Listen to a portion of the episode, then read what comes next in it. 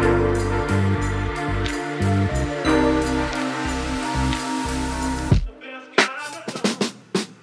7 Kasım Salı sabahından sesimin ulaştığı herkese günaydın ve merhabalar. Ben Yakup, 6.30 dinlemektesiniz şu anda. Umuyorum sesim neşenizin yerinde olduğu bir zamanda ulaşıyordur. Havalar bu ara bir hayli değişken.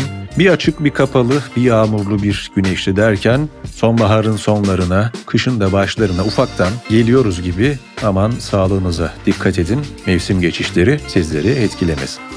Bugünün bülteni Garanti BBVA ile birlikte ulaşıyor. Garanti BBVA'nın geleneksel güz konserleriyle bu yılda elektronik, caz ve pop evrenlerinden heyecanla beklediğimiz isimlerle buluşuyoruz. Müziğe olan tutkumuzu önümüzdeki günlerde 3 ayrı isimle yaşatmaya devam edeceğiz. Onlar kim? Öğrenmek için bülteni ziyaret edebilirsiniz. Ekonomi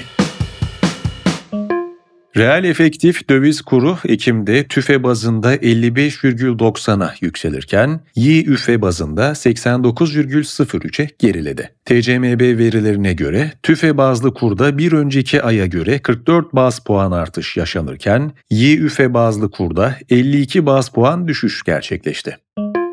Dış ticaret açığı Ticaret Bakanlığı'nın öncü verilerine göre Ekim ayında %15 düşüşle 6,7 milyar dolar olarak kaydedildi.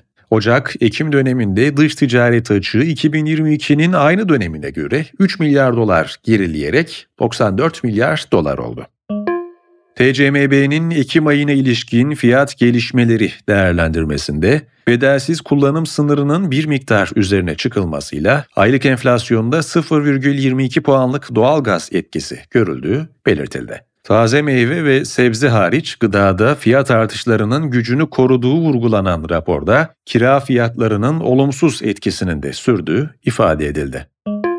Almanya'da fabrika siparişleri Eylül'de düşüş beklentilerinin aksine aylık bazda %0,2 yükseldi. Siparişler yıllık bazda ise %4,3 ile beklentilerden fazla geriledi.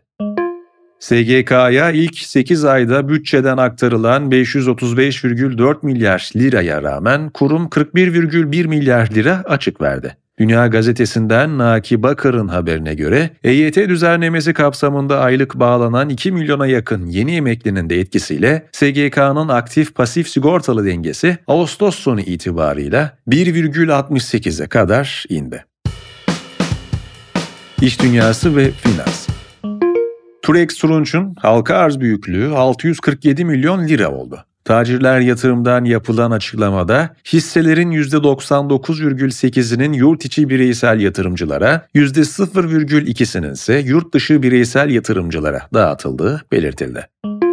Borsa İstanbul pay piyasasında yeni sistem dün itibarıyla devreye alındı. Yapılan düzenleme ile fiyat seviyesi ve fiyat adımları değişti. Doğan Holding, iştirakı Hepsi Emlak'ın Zingat'ı devralmak üzere Property Finder grupla mutabakata vardığını duyurdu. İşlemin ardından Property Finder grubun sermaye katılımı sağlamak suretiyle Hepsi Emlak'a ortak olması hedefleniyor.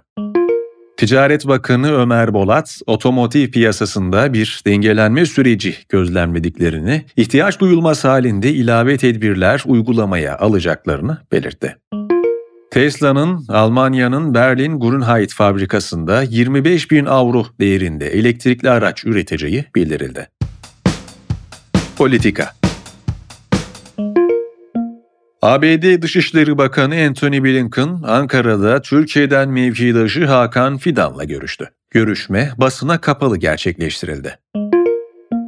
İsrail ordusu Gazze şeridini ikiye böldüğünü açıkladı ve İsrail medyası ordunun önümüzdeki 24 saat içinde Gazze şehrine girmesinin beklendiğini bildirdi. 4 Kasım'da 2. yüzyılda demokrasi ve birlik kurultayı sloganı ile başlayan ve genel başkan değişimiyle sonuçlanan CHP 38. olağan kurultayında 60 üyeli parti meclisi ve 15 üyeli yüksek disiplin kurulu belirlendi. Kara para aklama, belgede sahtecilik, suç işlemek maksadıyla örgüt kurma ve vergi kanununa muhalefet suçlarıyla haklarında soruşturma başlatılan Dilan ve Engin Polat çiftine yönelik düzenlenen operasyonda gözaltına alınan ve emniyetteki işlemleri tamamlanan 6 kişiden 5'i adliyeye sevk edildi. Bir kişinin ise ifadesinin ardından savcılık kararıyla serbest kaldığı öğrenildi. Rusya Devlet Başkanı Vladimir Putin'in 2024 Mart ayında düzenlenecek başkanlık seçimlerine katılacağı ve kazanması halinde 2030'a kadar iktidarda kalacağı aktarıldı. Reuters'ın haberine göre Vladimir Putin seçim için hazırlıklarına başladı. Putin seçilirse seçim formaliteden ibaret olacak. Cumhurbaşkanlığının yargıda yaşananlarla ilgili olarak MİT'ten rapor istediği yönündeki yazısı nedeniyle tutuklanan gazeteci Tolga Şardan hakkında itiraz üzerine tahliye kararı verildi. Silivri cezaevinde bulunan Şardan'ın yurt dışına çıkmamak şartıyla tahliyesi kararlaştırıldı. Teknoloji ve girişim Pazar araştırmacısı GfK'nin son verilerine göre Apple, iPhone 15 serisiyle Çin'deki diğer rakiplerinin gerisinde kaldı. Raporda iPhone 15 serisinin satışlarında önceki yıla kıyasla lansman ayında %6'lık bir düşüş görüldüğü, Huawei'nin ise Mate 60 serisinin piyasaya sürüldüğü ayda bir yıl öncesine göre iki kat artışla 1,5 milyona yakın satış kaydettiği aktarıldı. Bağımsız Teknoloji Araştırmaları Koalisyonu tarafından 167 akademik ve sivil toplum araştırmacısı ile yapılan anket, Elon Musk'ın X'ten veri toplama yöntemlerini getirdiği kısıtlamalar nedeniyle X'e yönelik iptal edilen çalışmaların sayısını ortaya çıkardı. Çalışmaya göre araştırmacılar 30 projeyi iptal etmek, 47 projeyi askıya almak ve 27 projede platform değiştirmek zorunda kaldı.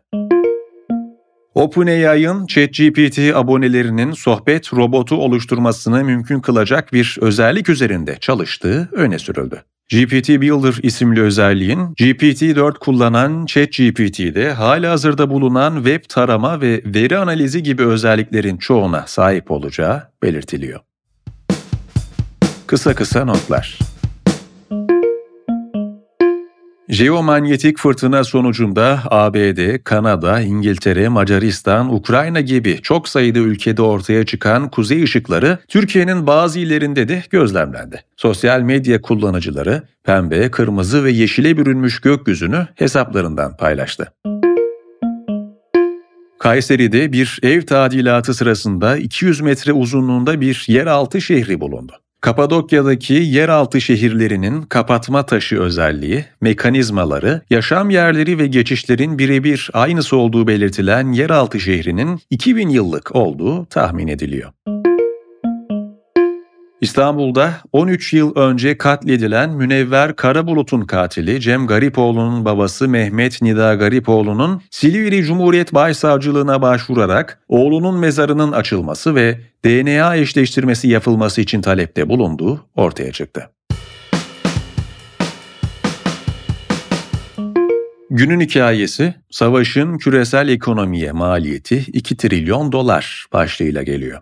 Küresel iş dünyası liderleri Hamas-İsrail savaşının daha geniş bir belirsizliğe dönüşerek ekonomik büyümeyi tehdit edebileceği konusunda uyarıyor. Temmuz ayında Oxford Economics tarafından yapılan ankete katılan şirketlerin %36'sı önümüzdeki iki yıl içinde küresel ekonomiye yönelik en büyük risk olarak finansal krizleri, enflasyonu ve ticari gerilimleri geride bırakarak jeopolitik gerilimleri göstermişti. Şimdi Ernst Young, İsrail-Hamas çatışmasının küresel ekonomiye 2 trilyon dolara mal olabileceğini bildiriyor. BlackRock CEO'su Larry Fink, geçtiğimiz hafta salı günü yaptığı açıklamada sorunlar çözülmediği takdirde muhtemelen küresel çapta terör, güvensizlik, korku ve umutsuzluğun artacağını söyledi. JP Morgan CEO'su Jamie Dimon ise İsrail-Hamas savaşının Rusya'nın Ukrayna'yı işgaliyle bir araya gelmesinin oldukça korkutucu ve öngörülemez olduğuna işaret etti.